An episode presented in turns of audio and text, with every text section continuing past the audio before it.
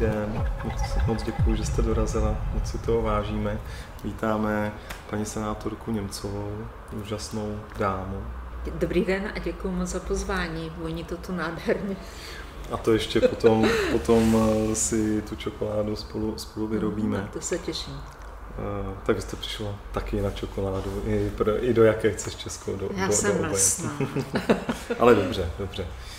Uh, my jsme se, ještě než jsme začali, bavili o hodnotách mm. a o tom, že vlastně uh, ta doba tady vlastně není moc, ne, nemáme ty kořeny hodnotový a vy jste o tom tak hezky povídala, tak klidně, když s tím začnete, budu moc rád. Uh, no přemýšlím nad tím velmi často, protože pořád když každý den si pustíte televizi nebo přečtete si sociální sítě, tak vám z toho vyjde jedno, že nemáme žádnou obecně sdílenou hodnotu nebo nějaký balíček hodnot, hmm. které bychom hmm. jako společnost přijali, bylo by nám jasné, že je máme, bylo by to pro nás opora a těch bychom se drželi. Moje generace podle mě takovou jednu jednotící měla.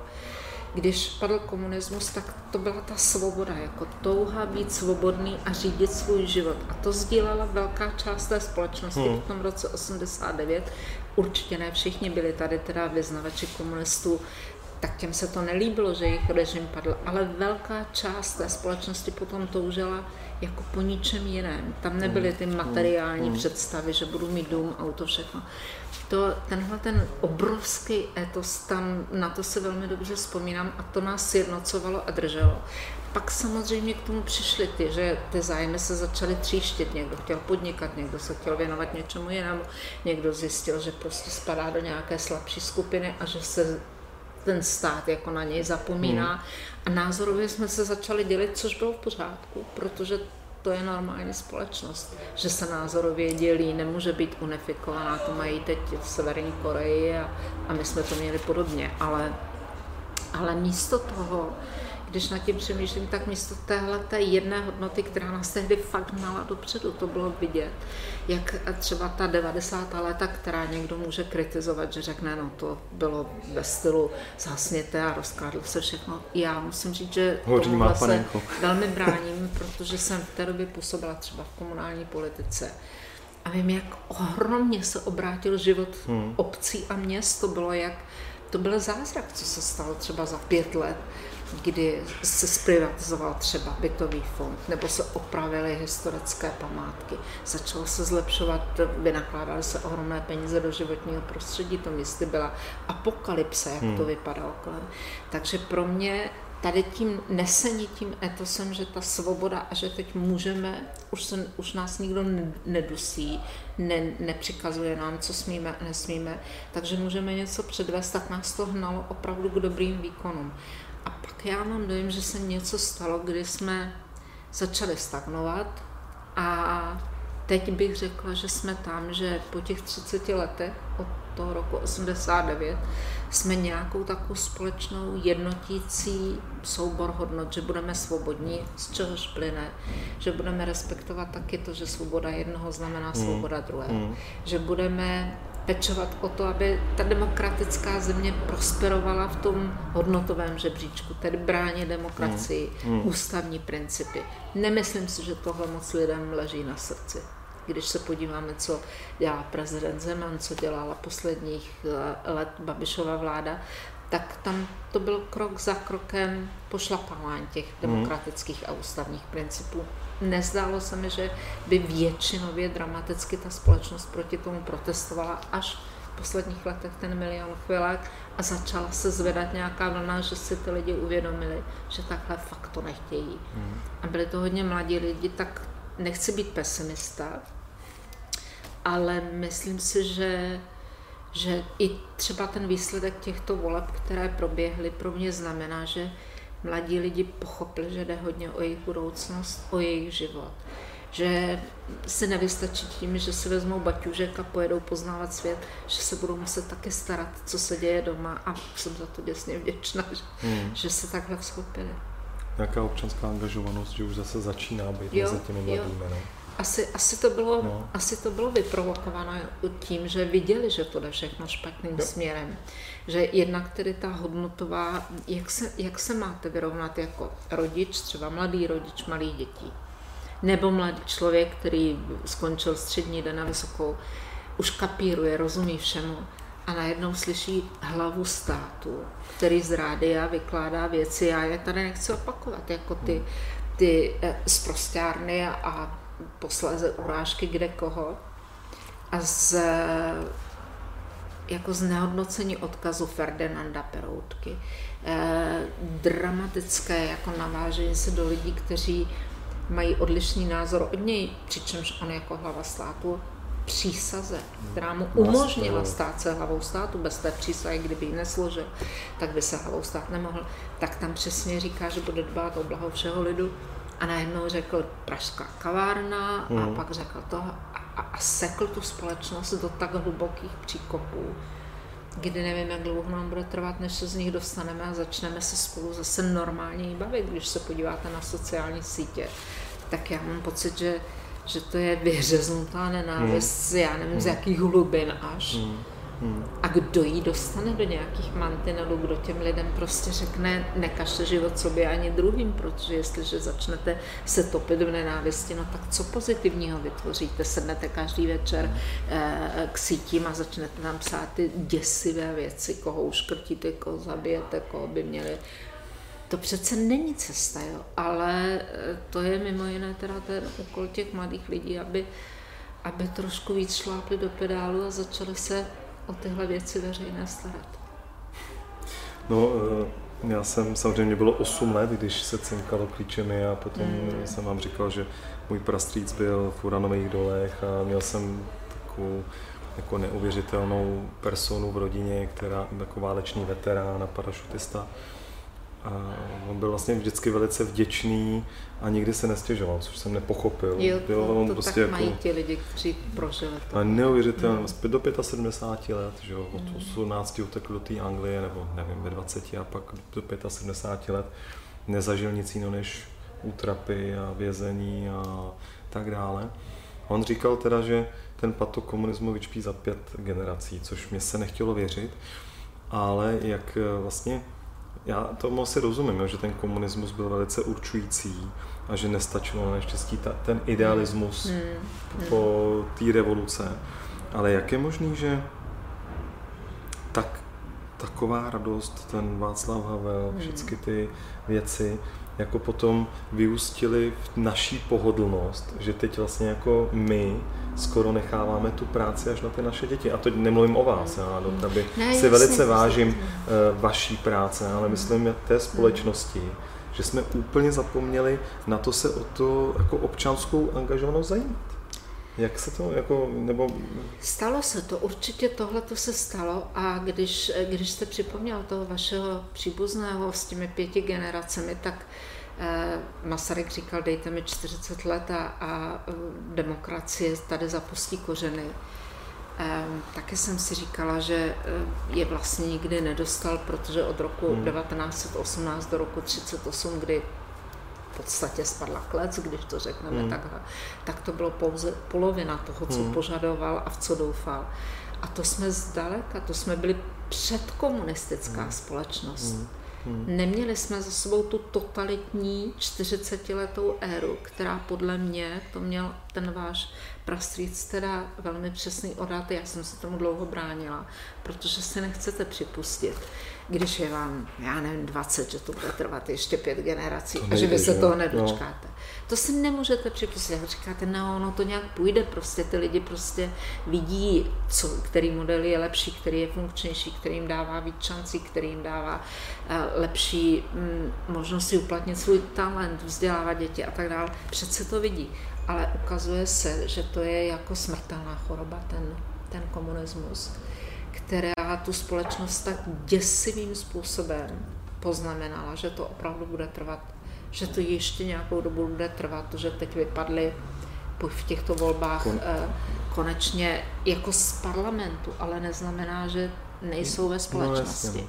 No, A ten vliv a to poničení, já si připomínám to třeba na těch příkladech ze zahraničí, když se podíváte na to, co za hrůzy se dělo pod tou komunistickou značkou třeba v Kambodži. Nebo teď v Severní Koreji.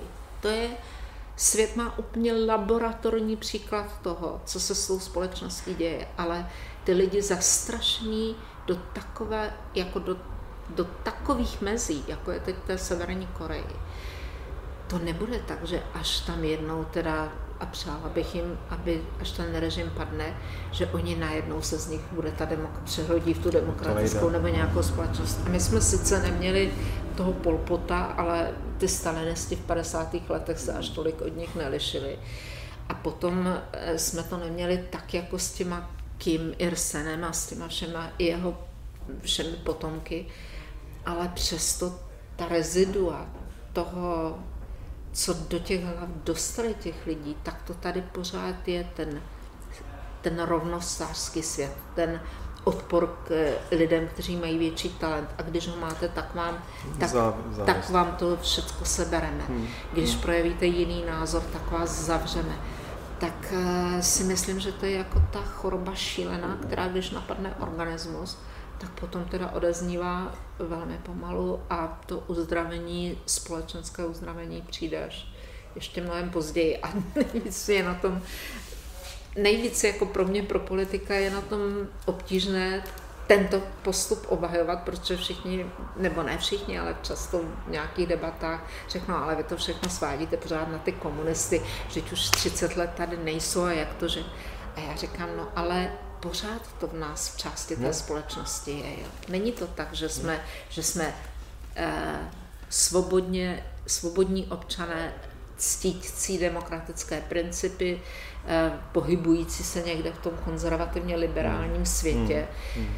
A odlišujeme se od zemí, které, které neprošly komunismem. Nejsme ta společnost, která má ten hodnotový systém utvořený jako země, které nebyly v komunismu, hmm. jako Itálie, jako já nevím, Británie nebo, nebo podobné státy, které žádným totalitním režimem, i když Itálie tam toho Mussoliniho měla, ale tak dobře, tak vezměme tu Británii třeba jako vzorek, hmm.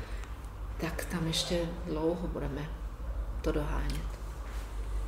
To je pravda, no. tak uh, ono se to i potvrzuje a ty vaše slova na neštěstí uh, se potvrzují v tom, že uh, já mám třeba pocit, že lidé slyší na ukřivděnost, hmm. slyší hmm. na právě tu závist a jsou to velice jednoduché nástroje a to nemusíme mluvit jenom o České republice, ale můžeme, funguje to v Maďarsku, funguje to na Slovensku, v těch dalších hmm. zemích a mě to teda překvapilo, já jsem byl idealista, ale vlastně po těch eh, různých eh, historických eh, událostech, které se staly, ať volbama, potom prostě nějaké zvolení parlamentních stran Andreje Babiše a tak dále, tak jsem vlastně taky z toho vlastně musel, z toho, byl jsem rozčarovaný a z, z, z toho idealismu jsem musel vyskočit. Že?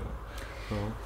Přesně ta, tam se ukazuje, jak je, když do té politiky přijde někdo, kdy ten Andrej Babiš řekl, já budu řídit stát jako firmu. A všem to znělo hezky. Že, nebo všem, těm, kteří, těm jeho podporovatelům se, se zdálo, že to je tak jako na tom biznesu, ekonomicky to bude prosperovat. A nepochopili, nepochopili vůbec ten základní rozdíl, kdy v biznesu, když řídíte firmu, tak řídíte svoje zaměstnance. Hmm. Ale jako premiér my nejsme zaměstnanci jako občané předsedy vlády. To je úplně vadný model, ale on se tak choval a ta společnost si to nechala líbit.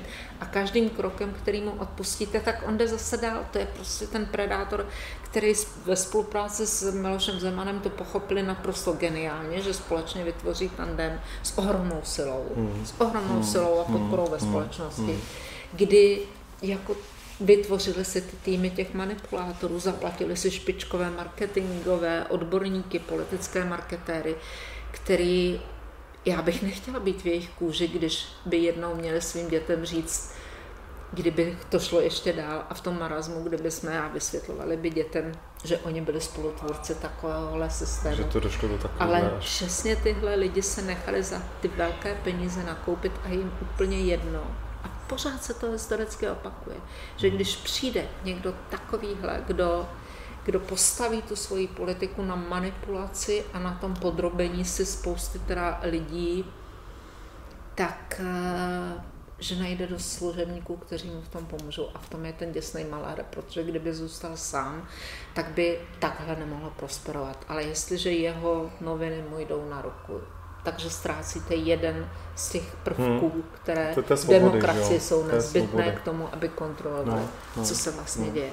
Jestliže potom máte tak ohromnou ekonomickou sílu, způsobenou, já nevím, dotacemi, čím vším podvody, tak eh, málo kdo si může dovolit eh, konkurovat ve smyslu té ekonomické síly, kterou on může postavit do, jakékoliv, do jakékoliv soutěže politické, tak vy na to nestačíte.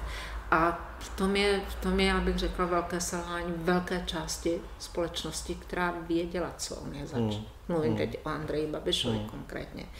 Věděla, že je velmi pochybná jeho minulost, že se neví, kde vůbec vzal eh, první peníze na své podnikání, že eh, byl veden v seznamech STB, že pak to postupně přece gradovalo, pak byly všechny ty dotační podvody Čapí hnízdo, únos syna na Krym.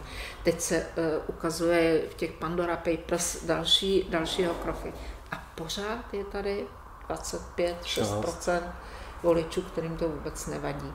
A mně to připadá, že jsou to ti, kteří kteří jsou rádi, že se našel někdo, kdo destruuje to nakročení k té demokratické společnosti, protože oni se vlastně v tom modelu té demokratické společnosti nenašli. Hmm. Moc jim nevyhovuje, hmm. protože po nich chce hodně. Chce po nich odpovědnost za to, za vlastní život. Přesně. Pracovat. Chce po nich, aby hodně pracovali. Chce po nich, aby pochopili, že když někdo vedle nich pracuje víc než oni, tak se mají líp tak se má on líp, ne mm-hmm, oni. Mm-hmm. No a najednou jim přijde někdo, kdo začne vykládat, že za to, že se vy máte špatně, nemůže to, že málo pracujete, nebo že málo studujete, nebo že se málo snažíte, nebo že prostě z nějakých různých důvodů, ale svede to na někoho jiného a teď vám dá tu berličku a na, naleje vám ten, ten šálek té nenávisti a vy z ní upíjíte a vůbec se nevšimáte, že se stáváte podporovatelem toho zla, které historicky vždycky takhle vznikalo. A pak byla jenom otázka, jestli se překlopí do toho absolutního zla, nebo jestli se to stopne, tak já doufám, že jsme to stopli. Jak říká pan Verich, doufejme, doufejme, ale tak ty volby naznačily spoustu věcí a opravdu, jak jste říkala předtím, tak eh, mladí aspoň jo. z části se rozhodli a věřím, že influenceři a další budou pokračovat dál, takže musíme jim jenom dávat informaci. To bylo no, velkolepý. No. Určitě, když jsem mluvila třeba o tom milionu chvilek, no. tak myslím, že to byla přesně ta iniciativa, která už před těma třema lety, nebo já nevím přesně, kdy to bylo, ale tak tři roky, možná to bude víc, tak už začínala zvedat to jo. povědomí a tím, že to byli mladí lidi, tak eh, přirozeně upoutali pozornost hmm. jiných mladých hmm. lidí. A najednou pro ně bylo přitažlivý se začít starat, zajímat, co vlastně jim těhle ti lidi říkají, začali je poslouchat, protože od té běžné politické reprezentace by asi se tak nechytli, ale najednou se chytli a vzali si to za své a, a myslím, že se to projevilo teda i v těchto volbách, aspoň tady v Praze, tak já jsem senátorkou za senátní obvod Praha 1, ale to je celá Praha 1, Praha 7, uh-huh. kousek pětky, kousek šestky, kousek dvojky. Takže stojí tady. A, a, a tak když jdu, tak uh, fakt mě potkávají ty mladí lidi, nebo i v tramvaji jedu a říkají mě, ale my jsme tentokrát byli volit. A mně se tak uleví. A i to, že Praha měla 70% účast, přičemž celorepubliková byla 65, ten průměr, tak je jasný, že tady se něco odehrálo mimořádného v tý, mezi tou skupinou těch lidí, um, mladých a, a Praha koncentruje vysokoškoláky a hmm. tak dále, hmm. tak tam se něco stalo, zaplať pámu. Tak já myslím, že ti influenceři jako Mikýř a Kovy a tyhle ti docela známí, velký a Ben, Kristovalo, že všichni říkali, jděte volit, jděte jo, volit. A většinou ti lidé doporučují volit někoho jiného než komunisty, že potom byli jo. ti herci, kteří přece říkali, banány nebudou, ne, už nebudou, už nebudou, nebo už nebudou, že jo, to byli sklepáci, jo, jo.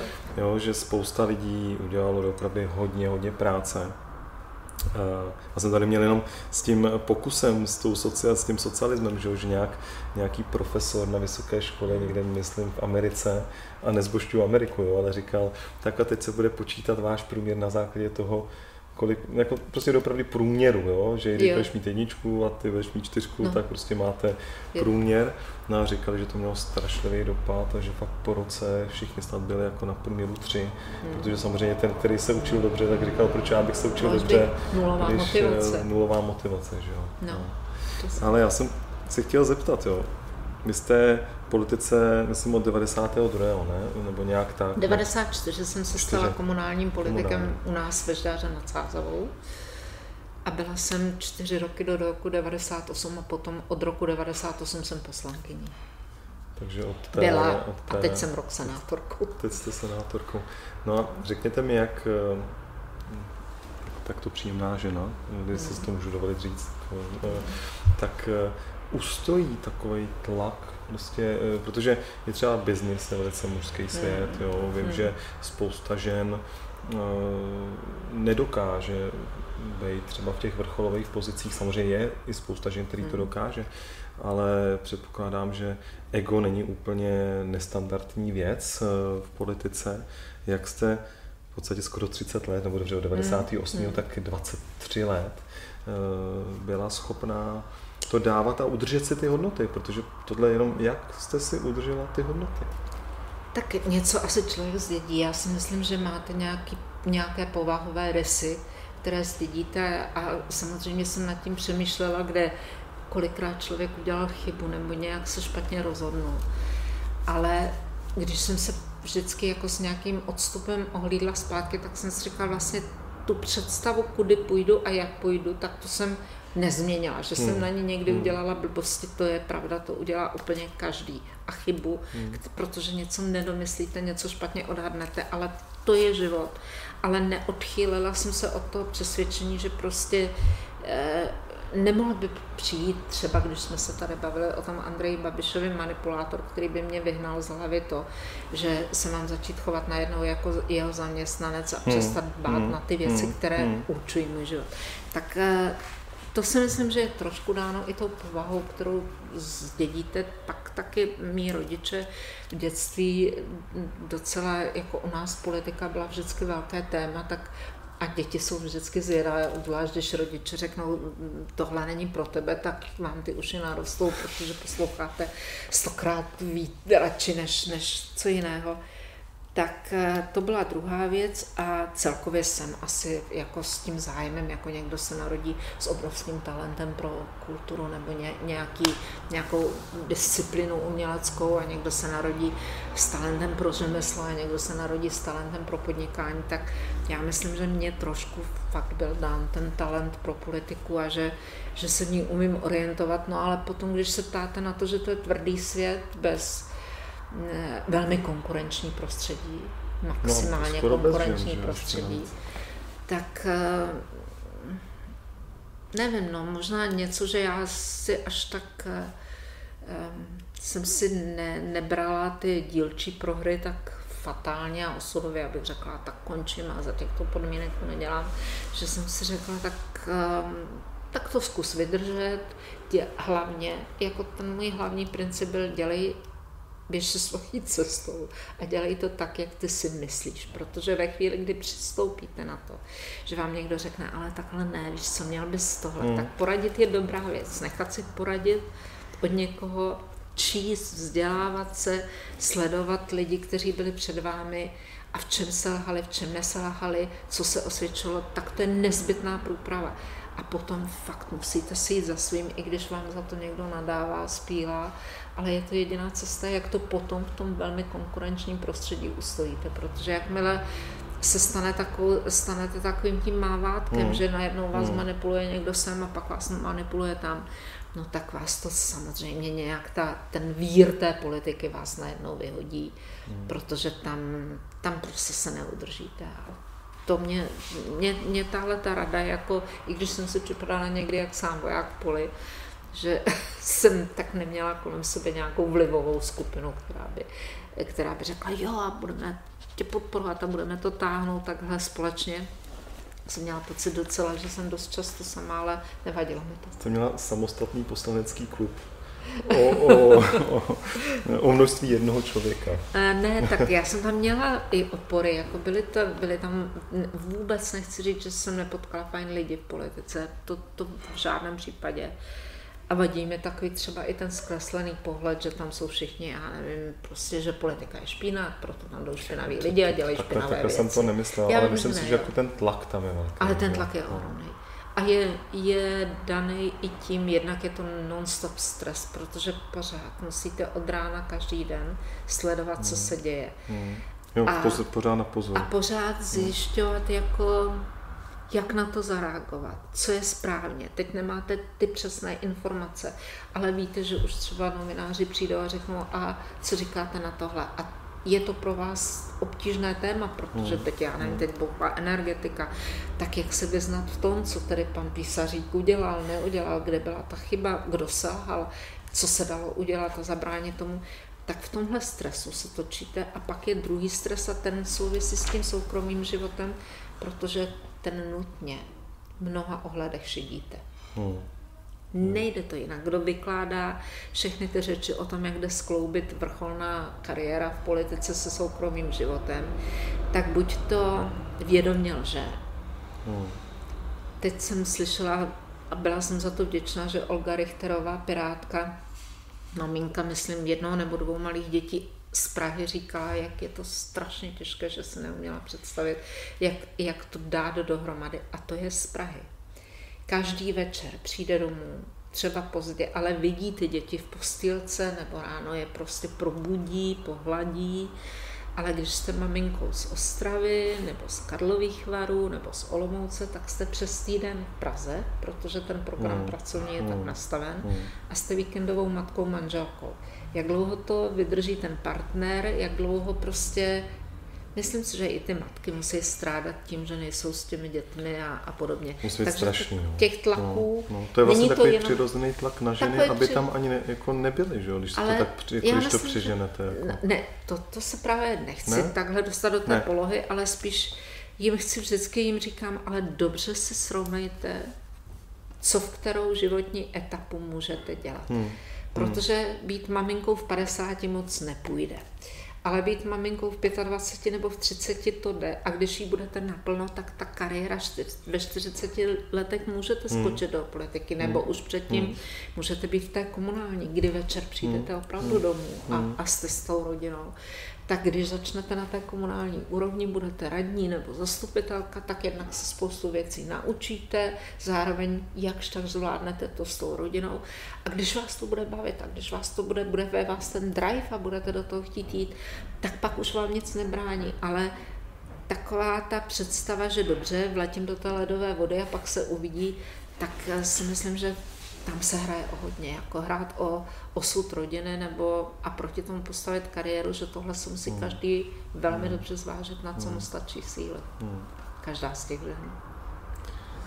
No, jak to popisujete, tak eh, jako, chtěl jsem jenom říct, že muži to mají jednodušší a nemyslel jsem to, že by to eh, ne jednodušší, ale přece jenom vždycky tady byl ten muž, kariéra, ta žena, tradiční ta trošku... tradiční rodina, že jo? tak jo. takhle jsem to myslel, to jo. nebylo tak, že by to bylo záměrně, Určitě. že z minulosti to bylo takhle nastavené. No. Ale myslím, že to je, že to i trochu logiky má, že eh, prostě jakmile do rodiny přijdou děti, tak, tak prostě ta dělba těch úkolů nějaká musí nastat. Účty se musí platit, někdo musí hmm. vydělávat. Hmm. hmm. A pak jsou tady děti, o které se někdo musí postarat. Samozřejmě, že ta moderní společnost už umí spoustu věcí, která ta dřívější neuměla, že je daleko víc příležitostí pro ženy nějak vydělávat, jsou lepší úvazky a tak dále. Všechno se to mění. Ale já si myslím pořád, že jako postavit to tak, že, že politika je dost třeba dost často to slychám disciplína, kde to jde velmi snadno skloubit, tak já říkám, je to jako krizové řízení. Jako když je paní doktorka prostě na sále, tak ve tří nepadne a nejde domů. Jestli jste hasič, tak vám ve tři hmm. nepadne a hmm. nejdete hmm. domů. A ta politika je stejná. Teď prostě mm, když cokoliv se zvrtne, tak je mimořádná schůze. Vy máte naplánovaný nějaký program, slíbíte rodině, že s ní pojedete na dovolenou a něco bouchne a okamžitě je změna, ze dne na den měníte všechny plány, všechny. Já jsem sama nemohla jet třeba na pohřeb mojí mojí eh, mamince mého manžela, kterou jsem měla velmi ráda, měli jsme krásný vztah, ale ten den parlament volil prezidenta republiky, to ještě nebyla přímá volba, vůbec nepřipadalo v úvahu umluvit se, že ten můj hlas tam nebude. Hmm. Plnou moc dát nemůžete. Plnou moc nemůžete nikomu dát. A takových příkladů bych uvedla opravdu hodně, kdy ten soukromý život jde hodně stranou. Myslím, že i muži tím strádají, nechci tím říct, že tím, tím trpí ženy, že i ti tátové poslanci eh, někdy kroutí hlavou nad tím, jako, co na sebe za břemeno vzali, hmm. Mm, taky spousta těch svazků nevydrží, protože hmm. když nejste doma téměř pořád, tak to kládá ohromné nároky. Hmm. Já, já, já jsem vlastně směřoval tu otázku spíš na to, že mám pocit třeba i na úrovni biznesu, mm. když podnikáme, tak samozřejmě nedělám ten eh, nejvyšší, největší biznis, neděláme obraty miliardy, yes. takže proto třeba můžeme společně s partnerkou, se Silví, eh, dělat ten biznis, u toho vychovávat děti, střídáme se. Samozřejmě ta matka je nenahraditelná, jo. No, protože já to, to ráda slyším. No. bo já tak to radši, já jsem tady říkal jednou, že to radši půjdu do ringu a s si tam nechám dát přes pusu, protože ta energie mužská hmm. mi dělá lépe, než kdybych měl s těmi dětmi být třeba díl než, hmm. já nevím, tři dny, když budou brečet, hmm. protože ta moje ženská energie není tak hmm. láskyplná jako té ženy, jo. Ale spíš jsem se chtěl zeptat, třeba u těch mužů, já opravdu pořád tady tak trošku postrádám takovou tu odvahu, nebo ne, nechci to paušalizovat, mm, nebo nechci mm. to paušalizovat na politiku, můžeme jako celkově, mm. jako spíš jaký máte pocit, mm. protože vždycky, když se stalo něco jako důležitého poslední dobou, tak mi připadalo, že taková ta žena tam přišla. Aby to žena v pozadí, která nebyla mm. vidět, anebo že ta odvážná je ta žena, že jsou odvážnější. Eh, proto jako mi připadá, že ta energie se tady moc nehýbe ještě pořád. No, ona většinou taková ten výbuch té no. odvahy no. nebo kuráže nastává v těch zlomových situacích, hmm. jako třeba, když jsme zmiňoval jste ex-prezidenta Václava Havla, tak to byla odvaha lidí, kteří prostě v tu zlomovou chvíli, už, už on sice dlouhodobě i předtím v rámci toho, mm. kdy byl dizidentem, mm.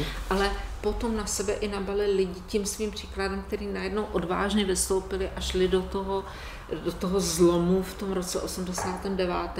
a to byla plná náměstí a nikdo nevěděl, vzpomínám, jak ještě kolem nás stáli ti estebáci, proč na tom malém městě ty lidi věděli, kdo co je. A v tom běžném potom provozu se zdá, jako byste tu odvahu tolik nepotřeboval, že vlastně už je to spíš takové jemné ladění těch jednotlivých prvků, než aby, aby každý den se musel běžet s praporem nějakou odvážnou věc prosazovat. Že ten systém má být nastavený tak, aby těchto těch dramatických zlomů bylo co nejméně a tak, takové to sáhnutí se na dno odvahy, té, kdy jde o život skoro, tak aby bylo co nejméně. Ale pak je jiný typ odvahy, bych řekla, spíš taková jako sebevědomí a nenechat si líbit to, když kolem vás vidíte, že se něco děje špatně, tak taková ta běžná každodenní odvaha, kde řeknete, tak, tak přece nejsem žádné ořezávátko, tak tohle to se nenechám líbit a budu to někomu říct. A, a nedám si to líbit. Tak eh, to je, to prostě možná souvisí taky s tím, že já jsem trošku takový extrovert a v tomhle tom jako fakt bych si nenechala spoustu věcí líbit. A možná, že ti muži spíš tak, jak mají nějaké kombinační schopnosti, kdy vyhodnocují velmi rychle plusy, mínusy a že v tom že v té povaze to je trošku jinak, jo. A Aha. že ta intuice hmm. u nás eh, jako letí napřed a, a u těch mužů jde, jde to trošku v nějakém jiném gardu, ale to už, to už jako Někdy taky mám pocit, že bych ocenila nějaké odvážnější gesto a bouknutí do stolu. V těch posledních osmi letech, třeba po té, co předváděl prezident Zeman, tak jsem čekala, že vedle těch, kteří se ozývali, a zase jich nebylo málo, hmm. abychom tady hmm, nebyli to, to pesimisti. a, a super bylo, že to bylo hodně těch lidí běžných, jako, hmm. Že, hmm. že třeba v politice se si to s ním moc lidi rozházet nechtěli, protože si mysleli, že má dlouhé prsty a výbuch, co všechno může jim pokazit kariéru. Ale ti lidi běžní se tohohle obávat nemuseli a proto se vytvořila i taková velká hmm. skupina, hmm. která šla proti hmm. němu. Ale já bych byla ocenila, kdyby i ta politická reprezentace, velká část mužů a žen, protože tam byly taky ty, které se rády schovaly, není to tak, že to byly jenom muži, tak kdyby v těch fakt vážných věcech se ozvali. To hmm. myslím, že mělo hmm. zaznít. Hmm. No, já to tam tak jako cítím jako tu potřebu. Eh, jako malého člověka vzhledem tamhle někam nahoru politické hmm. naší eh, skupině. Ale vzpomeňte, když bylo to je tak tři, já jsem se teď... Ale vy jste odešla, já vím, jak jste jo. odešla při tom tom, teda to jsem jo. si chtěl vzpomenout, ale vzpomenu se něco jiného, povědějte. Ale já jsem si teď vzpomněla eh, na, na to, jak ty lidi reagovali, ty běžní lidi reagovali na tu už jako stupňující se mm, destrukci, která šla ze strany prezidenta, tak je to asi tři roky, kdy na 17. listopadu byla ta akce Červená karta, nebo čtyři roky to jsou, a, a dávala se eh, Zemanovi červená jo, karta a přece jo, jo. celá národní třída. Byla, byla, všechny jo, ulice, pravdu, všechny jo, náměstí. Já jsem jo. nedávno si prohlížela staré fotky a teď to na mě vyskočilo. A možná, že to bylo v tom A to roce... ne, to taky bylo předtím, ještě nešli na ten koncert, že jo? Jo, jo, jo. na letnou, jo, jo máte jo. pravdu. A to bylo no, přece... A jo to šli ty lidi, kteří měli připnutou hmm, tady červenou hmm, kartu, jo. nebo nesli dítě, měli ho posazené na ramenou a dítě, dítě mávalo s červenou kartou a těch bylo sta tisíce. Hmm. Takže, takže ta odvaha tady, nebo takovýhle ten projev toho, že s námi nebudete si zahrávat, my jsme prostě, eh, já nevím, každý sám sebe vážíme, něco jsme v životě dokázali nebo chceme dokázat a nenecháme vás dělat tyhle věci, a nebudeme to tolerovat. To pro mě, ta hmm. červená karta hmm. říká, hmm. máš stopku, to je jako, tohle tolerovat nebudem. A to bylo prostě ohromné. My jsme to měli dopravy vyžadovat. No, víc jo, než, než jo. nyní, protože zase jsme se o tom, že ta západní civilizace zase není lepší, horší určitě, ale má hodnoty. My bychom měli říct, OK, je tam nějaká věc, která se prokáže, že je pravdivá hmm.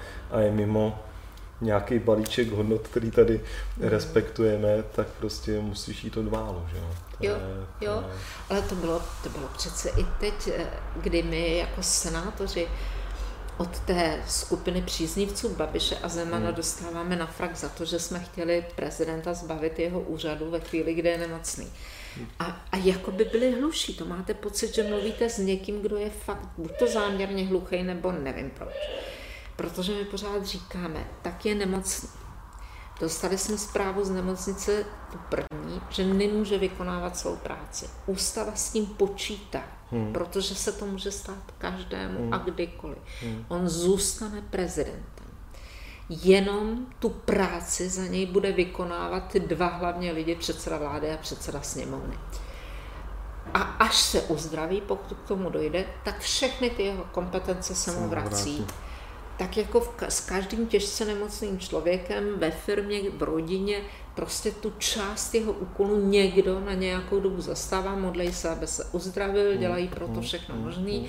a jakmile ten člověk může, tak zase se k těm svým úkolům vrátím. A tohle mi přijde úplně nevysvětlitelná ta hysterie, která vznikla z toho, že Senát začal uvažovat na základě lékařské zprávy, později byla tedy pozměněna ten minulý týden, že už některé věci dělat může, některé ne. Ale je zodpovědný se připravovat na tu situaci a no, není jasně. zodpovědný strkat hlavu do písku a říct, no vidíme, že je velmi vážně nemocný, vidíme, že těžko může vykonávat svou práci, ale necháme to plavat. Tak e, e, na jednu stranu mi přijde ta, ta absolutní, absurdní úvaha té společnosti, která ve chvíli, když jsme se bavili o těch energiích třeba, tak říkají, jak to, že nikdo nekonal, toto nikdo neviděl. To neviděl, že on prostě má ten biznis no, postavený no, na tom no. ohromném riziku. Přece ty zainteresovaní to všichni věděli.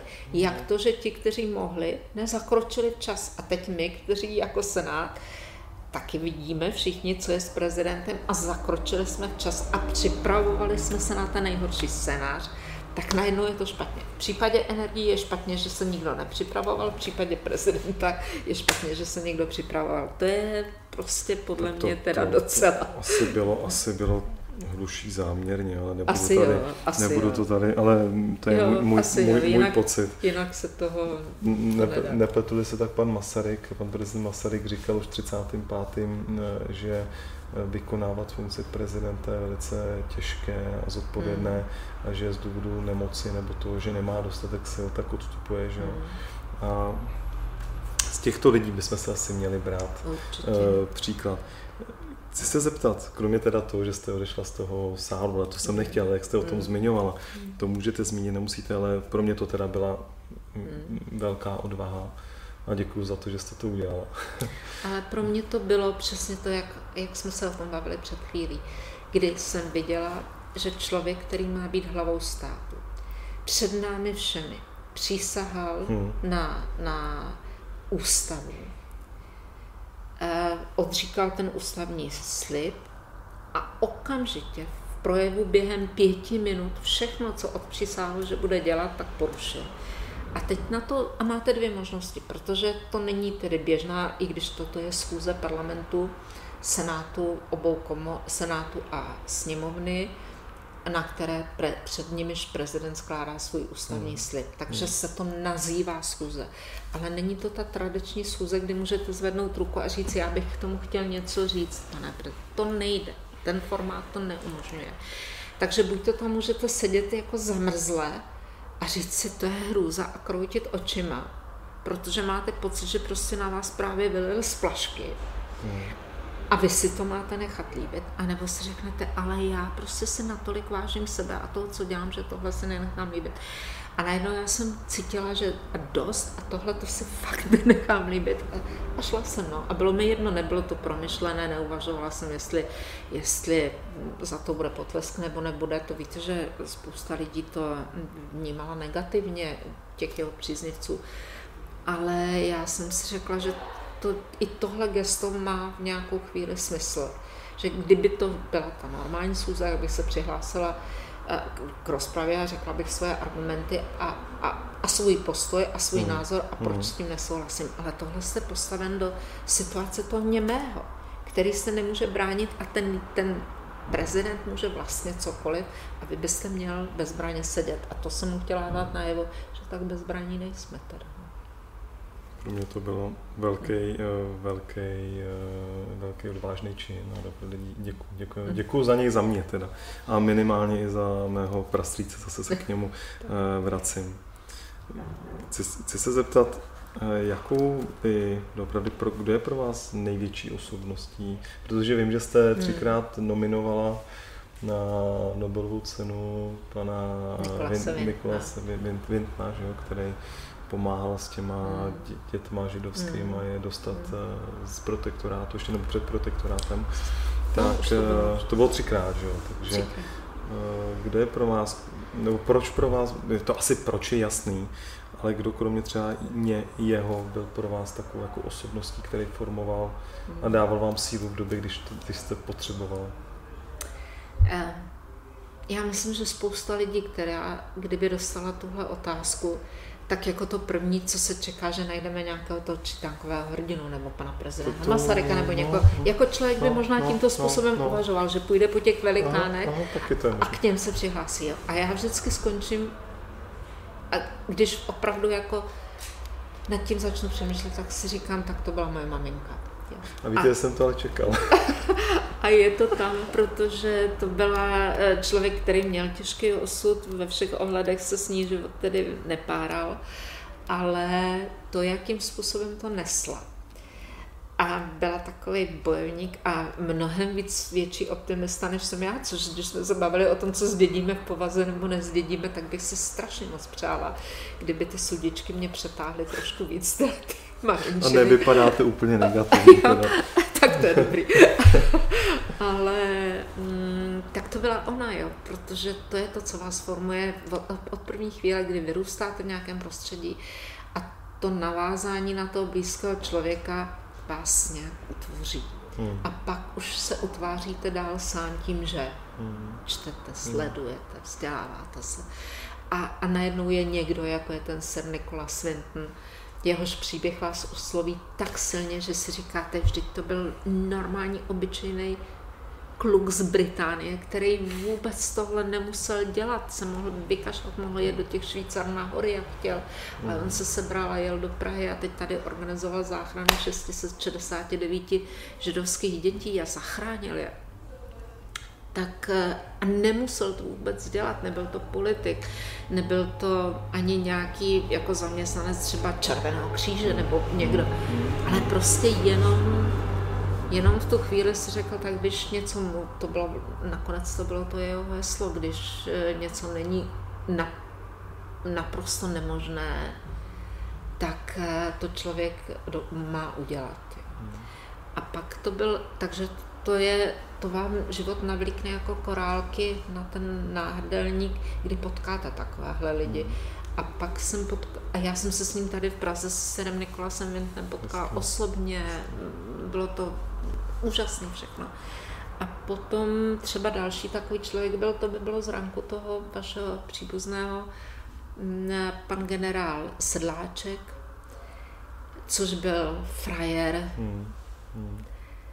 Uh, jako, teď mě to dojímá, když na něj vzpomínám, protože já už jsem ho poznala jako slepého muže, který, kterého ty komunisti prostě mlátili tak a týrali v těch komunistických lágrech, až jako hrdina druhé světové války vyšel slepý, a, ale úžasně elegantního myšlení, naprosto jasnozřivého intelektu.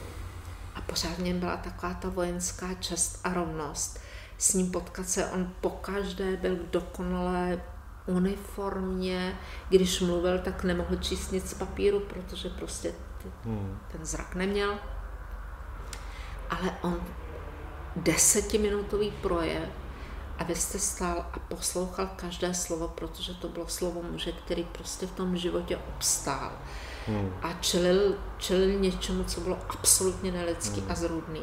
Tak potom jednou mi řekl, my se budeme tykat a to bylo pro mě jako docela mm. těžký, protože já jsem si říkala, já vůbec takovým mm. osobnostem neumím tykat, mm. jo. přijde mm. mi to, mm. při, a pak se to tak nějak pomalinku lámalo a zvládla jsem to, ale eh, byla to jedna z těch velikánských osobností, na které vzpomínám a, mm, a, a vždycky je to tak. Když někoho tak jednak vycítíte, že to je člověk, který úplně vystupuje z řady, mm Hmm. Říkáte si, tak jsem ho potkal a tím začnete si ten jeho příběh nastudovávat a něco z něj si vezmete. Určitě to takhle funguje.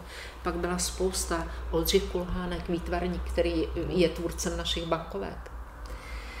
Proto já pořád nechci platit kartama, protože já jsem šťastná, že mám ty, a to byl to taky můj kamarád, že mám ty nádherné bankovky, které na všech výstavách světa dostávaly ocenění nejlepší, no ale on po 68. roce jako už velmi uznávaný grafik namaloval sérii grafik, které byly karikaturami, jako kdysi Goya měl ty přízraky a ty hrůzy z těch inkvizitorů a vymaloval se z těch hrůz, tak ten Oldřich Kulhánek namaloval takové karikatury těch komunistických bosů, těch, těch zrůd komunistických od Stalina až No a samozřejmě, že se to nějak provalilo, a představte si, že se v roce 72 konal soud, kdy on byl odsouzen tedy do vězení za to, že to namaloval, a jeho grafiky byly odsouzeny ke spálení.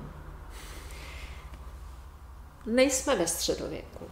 Nejsme ve středověku. A pak jsem se ptala jeho ženy, která Oldřich Kohánek bohužel zemřel před několika lety, ale s jeho ženou si vídám a ona mi říkala, že ty soudci nakonec teda ten rozsudek zněl upálit ty, ty, ty karikatury.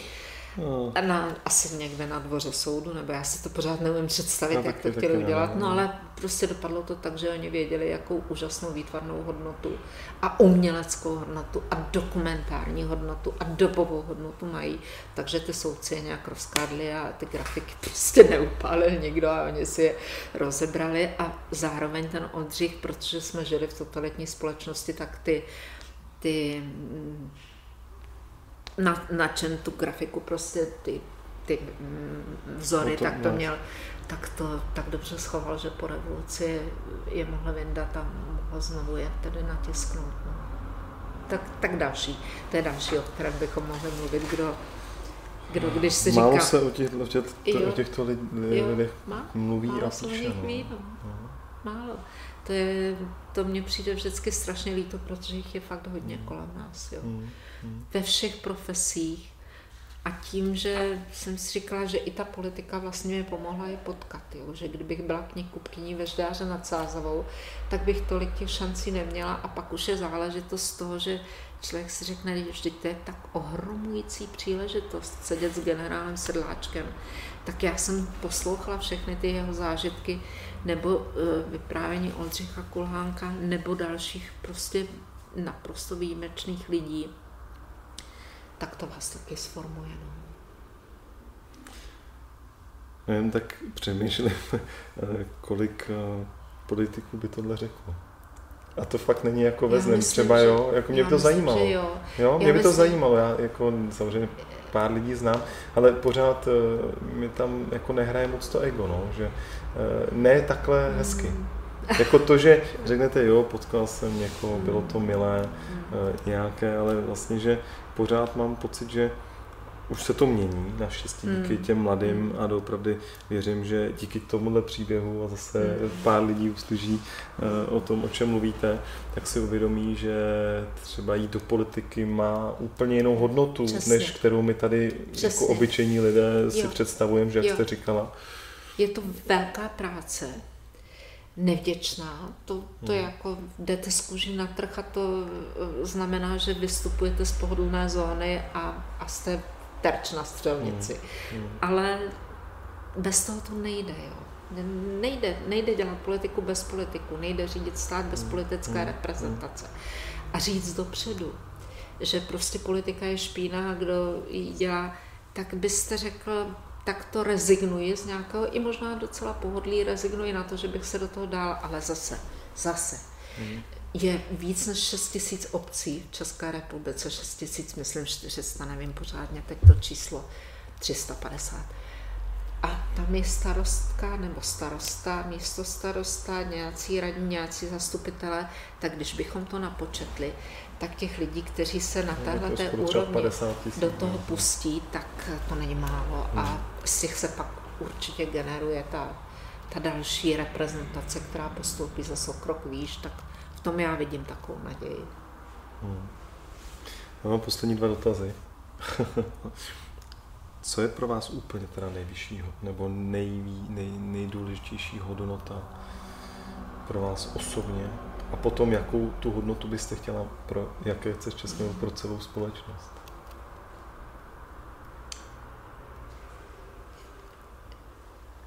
Tím, že jsem prožila ten totalitní režim, tak pro mě je tou absolutní hodnotou svoboda, není to pro mě abstraktní pojem. Jo ten, kdo to neprožil a mám pro to pochopení, tak možná neví, proč o tom tak jako dramaticky mluvím, protože nikdy nestál před zadrátovanýma hranicema hmm.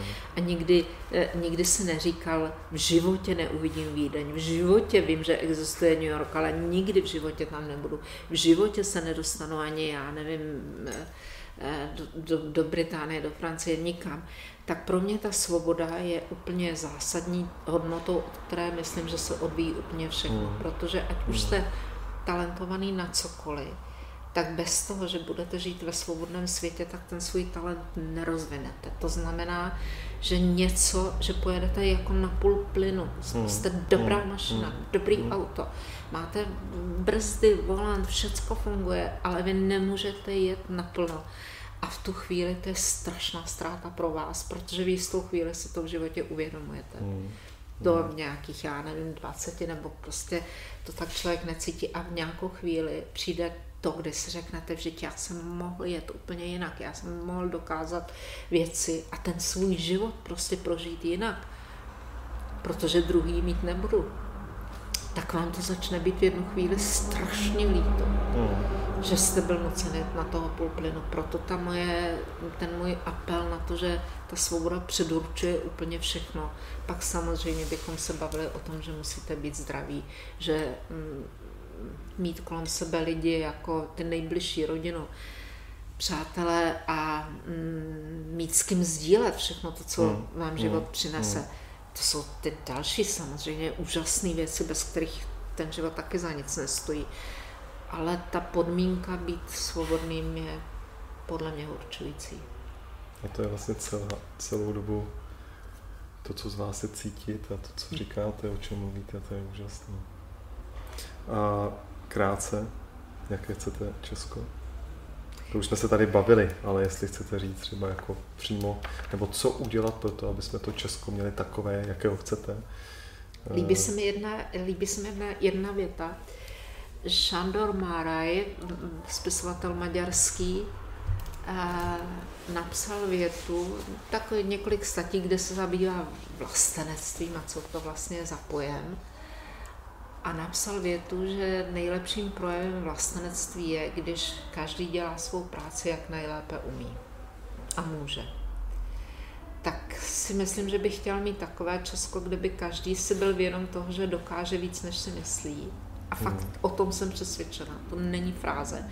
Každý a nakonec, když jste v nějaké úplně krizové situaci, tak najednou zjistíte, že jste udělal hmm. to, co jste si ani nemyslel, že hmm. dokážete. Hmm. Takže každý může udělat víc, než si myslí a když by se k tomu odhodlal a šlápl by tedy na ten plyn, tak takové Česko takových těch dynamických lidí, ne bezohledných, dynamických, vědomých si toho, že prostě žádný rok nedostanou zpátky a že ta příležitost tom životě dát něco lidem kolem sebe, uspět, tak nejlíp můžu. Tak takové Česko bych si přála. Tak krásně. Tak děkujeme. Já děkuji moc. děkujeme Děkuju. Moc.